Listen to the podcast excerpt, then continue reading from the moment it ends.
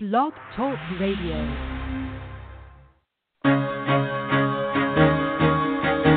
Carol the Coach. Sex, love, and relationships. We talk about it here. Carol the Coach. Compassion with contemporary relevance. I am a psychotherapist. I can be your personal life coach and I can help you with your issues. There are no problems too small or too big. You can talk about anything. Speaker, columnist, radio TV host, and commentator. Carol the Coach brings messages of wellness and empowerment within reach of everyday people every day. Almost five years ago, I lost my soulmate in an accident. He was killed in a plane crash. Life just for me has seemed to stop. There are groups all over the city. I mean, I teach one. It is a specific way to start thinking so that you shift how you see the world, which then shifts your energy, and then you feel better and you actually see things differently. Carol the Coach. Always available too at carolthecoach.com. Now I've got Russell on the line. I'm 47 years old. I'm a truck driver. I am married. I have a wife in San Francisco. Okay. I haven't been home in six months. My thing is, I I don't know if I have a sex addiction or what the problem is. Why do I want what I can't have? And as mm-hmm. soon as I can have it, I don't want it anymore. You're right on target when you say, I don't know if I have a sexual addiction. Well, guess what? Yes, you do. And you know what? That's my specialty, Russell. So you're at the right place. Continue. I meet women online, and, and I'm in a different part of the country. Mm-hmm. I, I travel all 48 states, so I love sex. I hear self esteem issues. You never felt good enough and you didn't feel like you were getting what you should have then, and you're reenacting that now. Do you want to change that about yourself? I got an, an interesting email this week. He said, He said, I have a partner who's a sex addict and she's female, and I can't find any resources to help me. What would you advise? Well, you know, that is a tough situation, not just for the partner, but for the addict too, because so oftentimes there are not many all female sex addict groups. And it really helps a partner if they know that their loved one is in a recovery group. But as you can imagine, a male partner isn't going to want his wife to go to a sex addiction group that's mostly men. And to be honest, many of the women that I know don't want their husbands who are sex addicts to be in a group with women. And I'm not saying this is right or wrong, but the bottom line is it's very, very scary and oftentimes triggering for everybody involved. So the next safest thing is that there are sex addict groups for females online. And I told my client, I said, you know what? I am going to reach out and I'm going to ask if you are a male partner of a sex addict, please contact me if you'd be willing to do an online group. Because we've had some male partners of sex addicts come on and they've offered to be a part of this. I've probably got three or four people already. We really need eight people to be a group. So if you are a male and you are in love with a sex addict, a female, then please get a hold of me and I'll do my best to hook you up um, so that you can get the support that you need. Because it is tough. I have to admit, it's absolutely tough to find support for this very, I don't want to say unusual situation, but underdeveloped situation. Now, oftentimes, I have to tell you that it can be very difficult to deal with triggers. And I get sex addicts all day long that say, Carol, please, please, please help me figure out what I can do with um, my partner who is triggered all the time. What do I do? How do I make it work? What is the next best thing to um, being able to help when it comes to my wife or husband being triggered for no unknown reason. So I thought tonight we'd talk a little bit about that. And, um, you know, I am lucky enough to be part of APSATS, the Association of Partners of Sex Addicts, and we're trauma specialists. So APSATS stands for the Association of Partners of Sex Addicts Trauma Specialists. In other words, we oftentimes know that, you know, if you're dealing with trauma, then you need a trauma specialist so that nobody misdiagnoses you, nobody sees you as having a problem. Nobody says, oh my gosh, you must be borderline because you can't calm it down.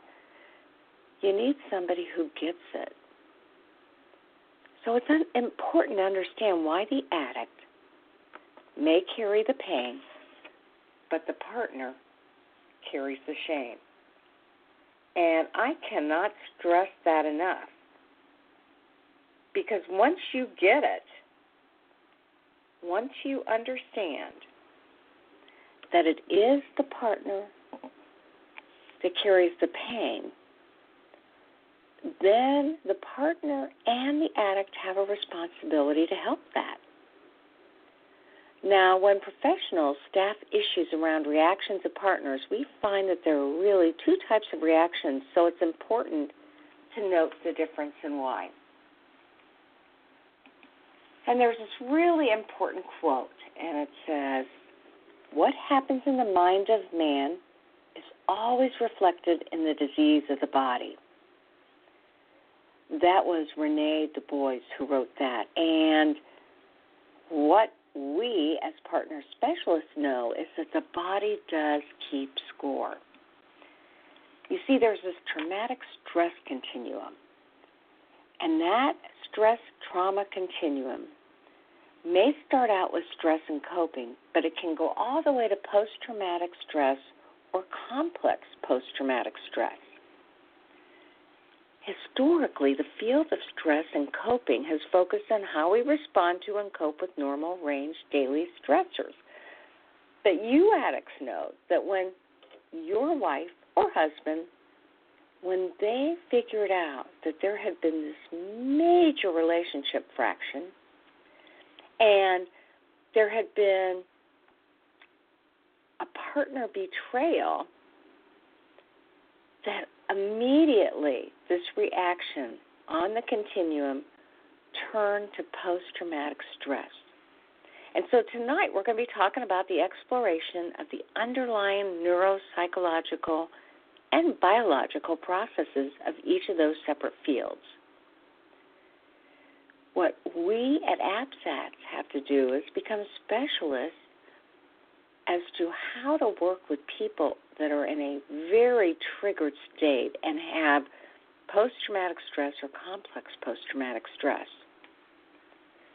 It is absolutely essential so that we can help them cope. You see, trauma organizes survival responses in the lower brain structures and it disorganizes cognitive functions in the neocortex. So, in other words, that hindbrain, which is the amygdala, it helps survival. And it says, okay, now we're either going to fight, we're going to flee, or we're going to freeze. And that's where you've heard of fight, flight, or freeze. The midbrain, which is the limbic system, is where your feelings and emotions are.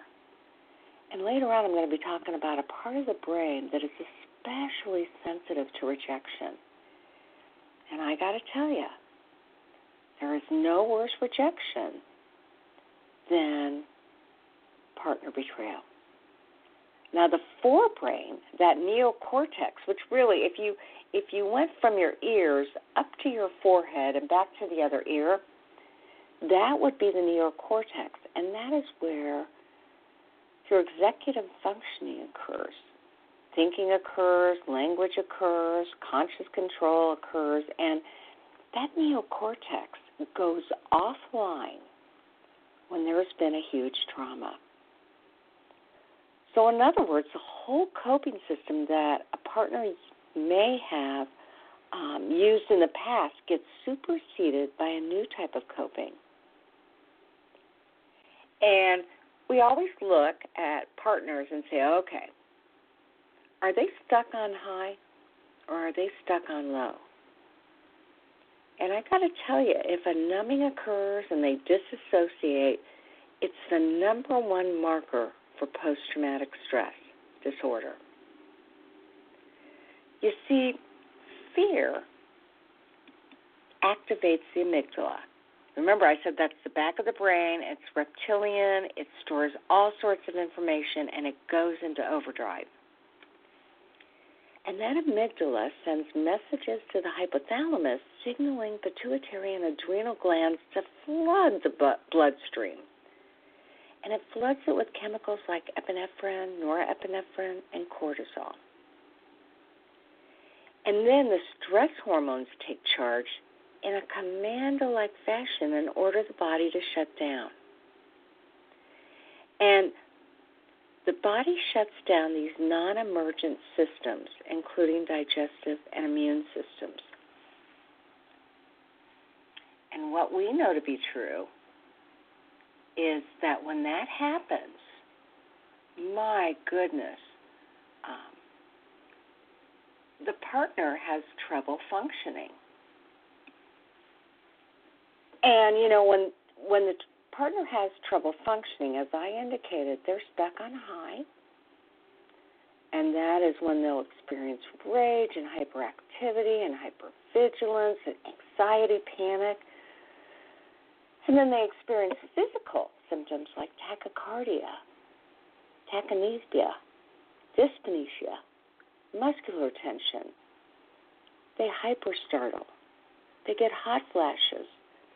Their body and their mind to totally feel out of control. And then many partners go straight to this place, and that's why they become violent. You know, they're smacking their addict around, they're kicking them down the stairs. They are so stuck on high, they're doing things they have never, ever, ever done before. Now, if they aren't stuck on high, they may be dealing with that normal range of emotion, but more than likely, they're stuck on low. And when they're stuck on low, they're you know they're sleeping all the time. They're constipated. They're sluggish. Um, they have muscle weakness. They're depressed. They're exhausted. They're hopeless. They feel helpless, and they just feel numb. So, one of the things we know from post traumatic stress is that the body remembers what the mind forgets. So, when discovery has occurred and a partner finds out horrible things about their husband or wife, and you know, is exposed to all the indiscretions, they experience emotions, and these emotions are integrally an experience of the body. Van Derber says the body reveals what the lips cannot say, and the body bears the burden. So you may say to yourself, what the heck is going on? Why is it that my wife or husband is out of control. I mean, I know that I've really hurt my partner. But they're a different person. They're not functioning. They're acting different. They're not eating. They're not sleeping. They want me to stay up. They want to argue. They want to ask questions. They become Columbo. They want to investigate. Well, unfortunately, what happens when somebody has been horribly, horribly triggered is that their parasympathetic and sympathetic system goes offline too. You know, the parasympathetic part of the body is that part of the brain brain that goes into all the other organs. And trauma, anxiety, and post traumatic stress affects the parasympathetic part of the body. You know, that is basically your heart, your bronchia, uh, your gallbladder, your rectum, and then the sympathetic part of your body, well, it inhibits sal- salivation, it relaxes the bronchi, accelerates the heart, inhibits digestive activity, stimulates glucose. I mean, really, both the parasympathetic and sympathetic nervous system affects almost every part of the body. And it's not unusual for us to meet with partners that have no digestive ability. They don't have an appetite. They can't digest anything. Um, they're either constipated or they have diarrhea. I mean, they're really experiencing a lot of physiological stress. And wow, when they experience a lot of physical and physiological stress, things just start to shut down. You know, what we know is that stress really affects the mind and the body. There's this physical and emotional pain processed by a single neural system. And interestingly enough, this single neural system affects the insula. And the insula is in the middle of the brain, and it is that part of the brain that processes emotional pain and rejection. And so, unfortunately, when a partner has experienced the worst betrayal ever, that part of the anterior insula and anterior cingulate cortex has a lot of difficulty dealing with the feelings associated with it. And wow, that really means that the rejection that a partner feels is exacerbated a hundredfold.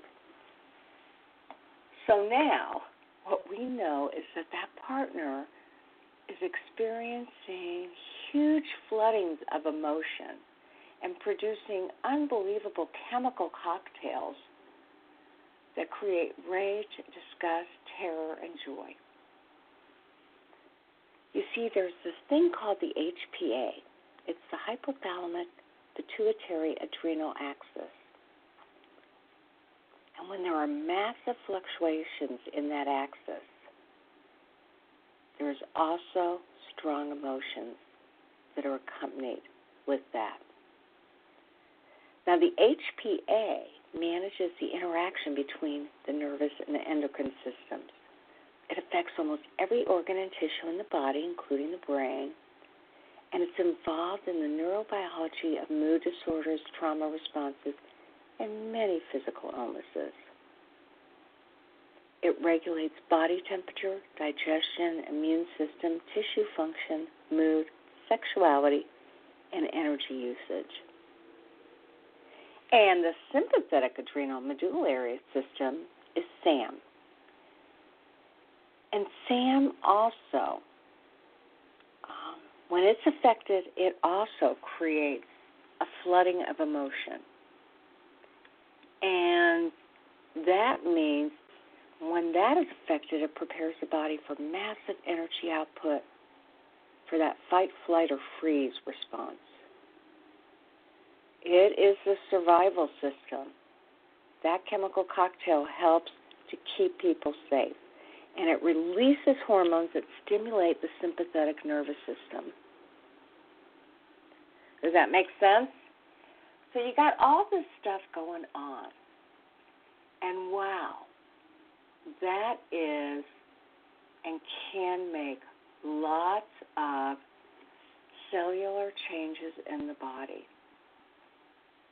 So, you know, a partner is not just having difficulty with her ability to regulate her emotions, she also is having difficulty with the bodily changes that are occurring as a result of the stress.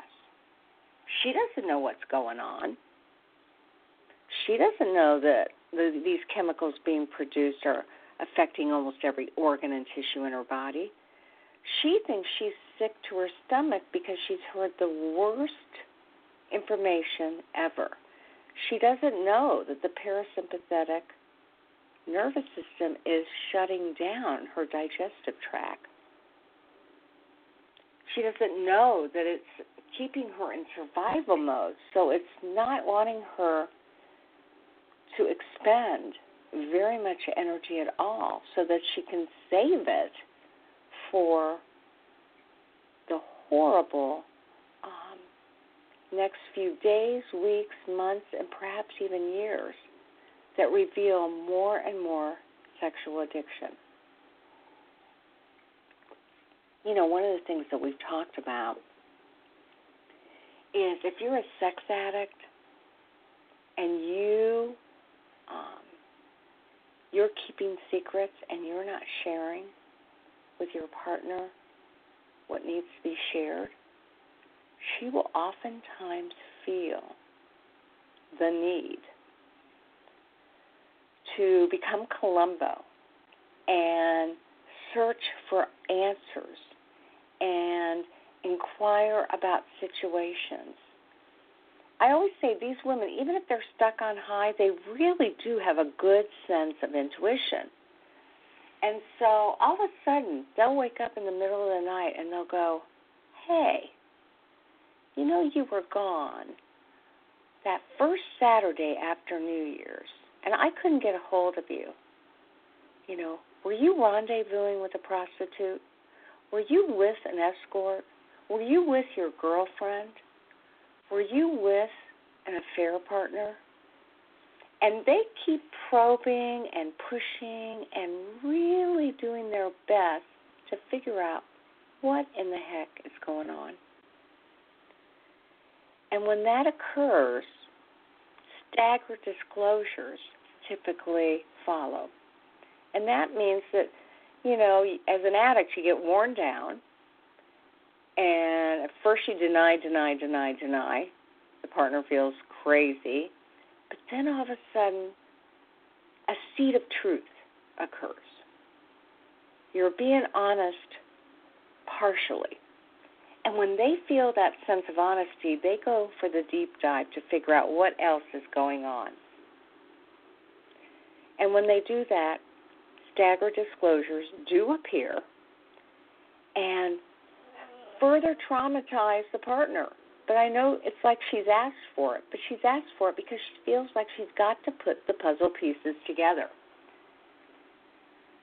And then, boy, there is all this um, effect on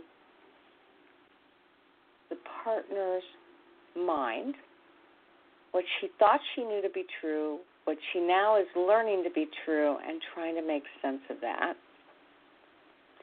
and on her body. If the body keeps score, she will be filing information in her body that she doesn't even know she's filed. And then it will, from time to time, motivate her to get sick, to feel like she's having a nervous breakdown, to get angry, to feel insecure. I mean, this can be terribly, terribly difficult. So, what do you do if you are an addict that wants to make things better? Well, it's interesting because there are lots of things you can do. I mean, undoubtedly, what is most important is that you get absolutely honest with your partner. But you should do it within a safe context. Both of you should be in therapy with specialists. An addict should be in, in therapy with a certified sexual addictions therapist or an APSATS therapist that's trained to work with partners and addicts. And definitely the partner needs to be with a specialist who understands partner trauma.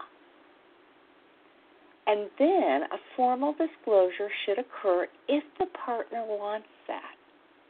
This is up to the partner to decide do I want this? And if they do, this process can take four to six weeks to really be properly organized.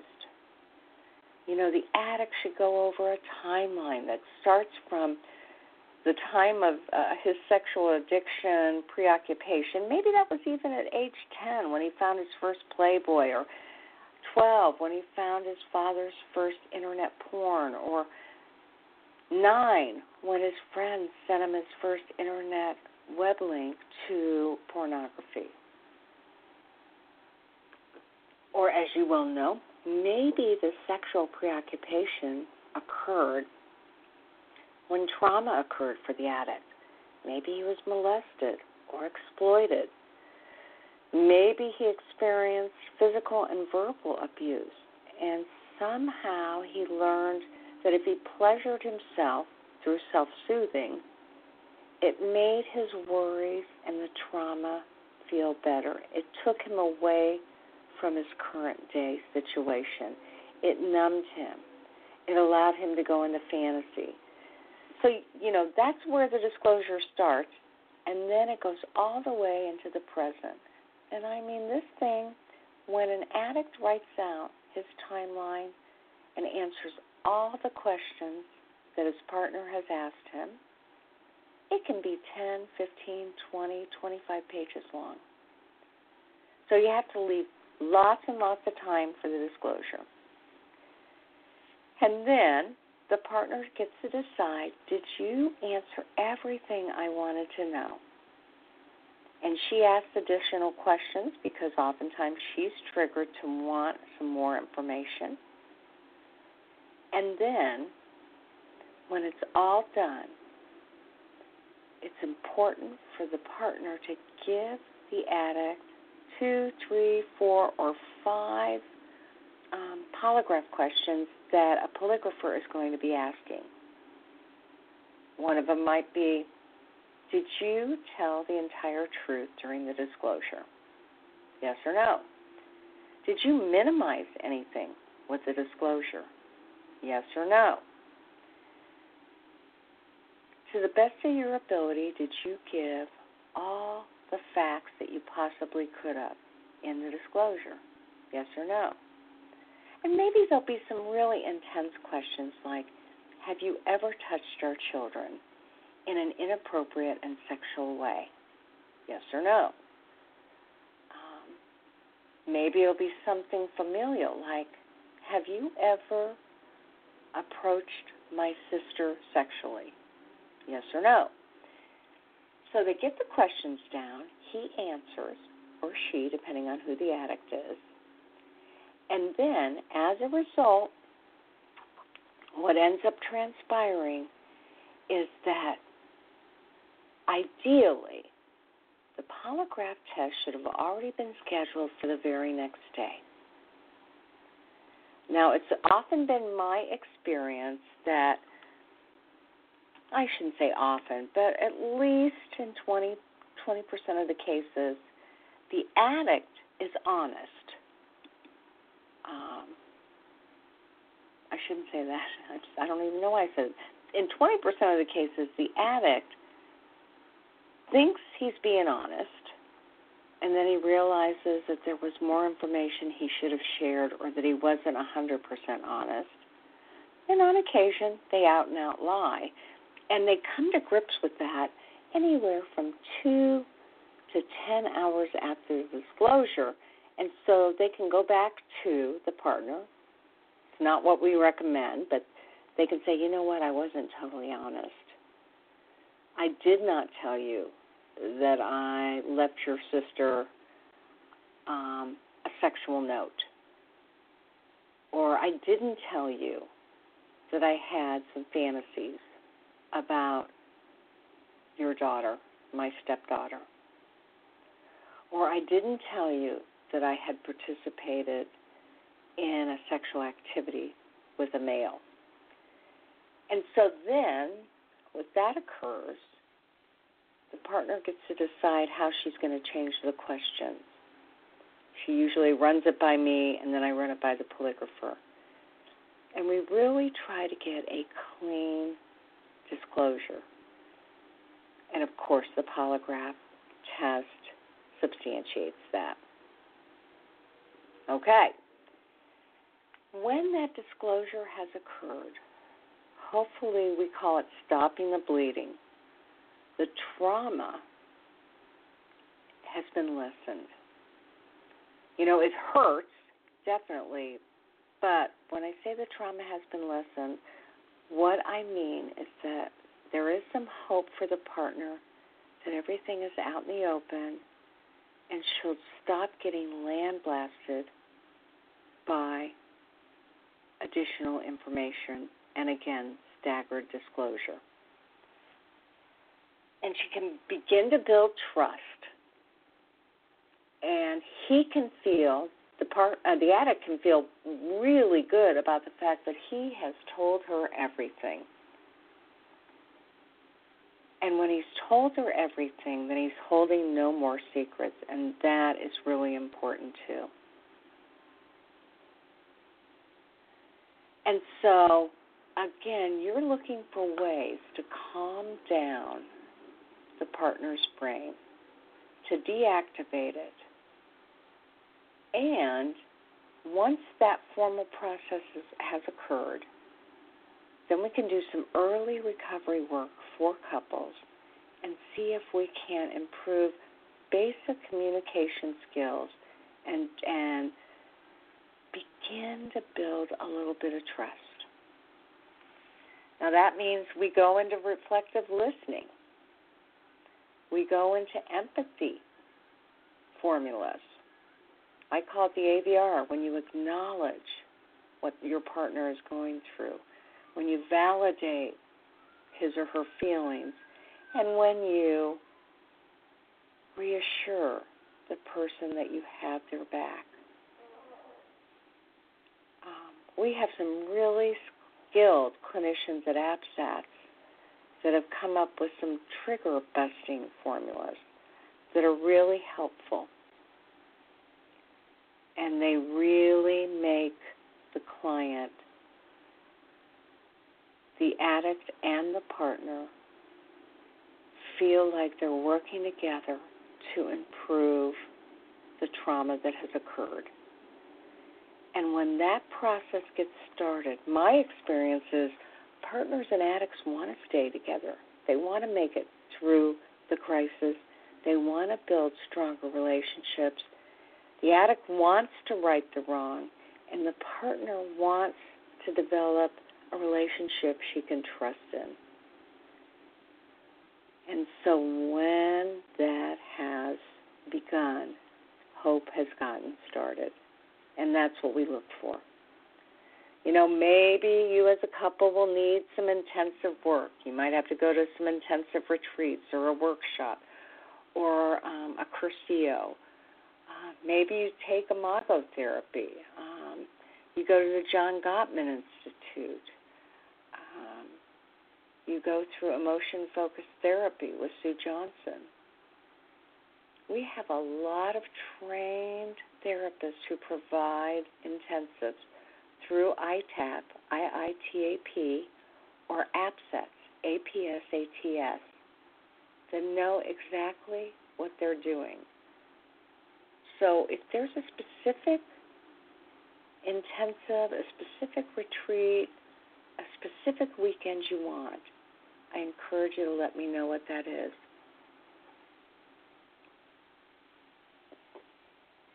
Well, those are the cliff notes to how you help somebody with triggers. The good news is, I've seen couples get stronger as a result. The bad news is, it takes a lot of work and it takes some time. But more than likely, the relationship is worth it. If you've got two people willing to do the hard work,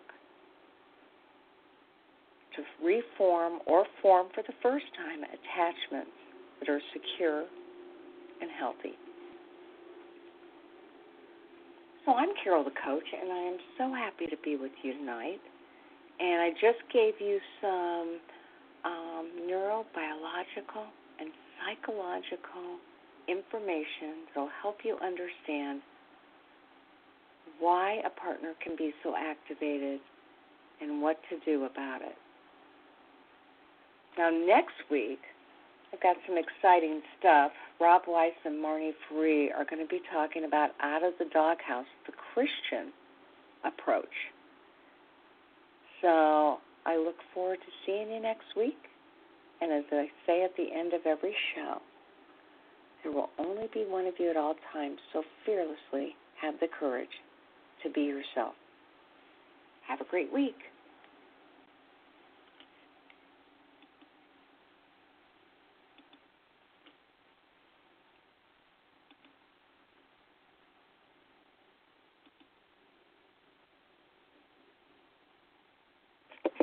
Spin your passion into a business with Shopify and break sales records with the world's best converting checkout. Let's hear that one more time.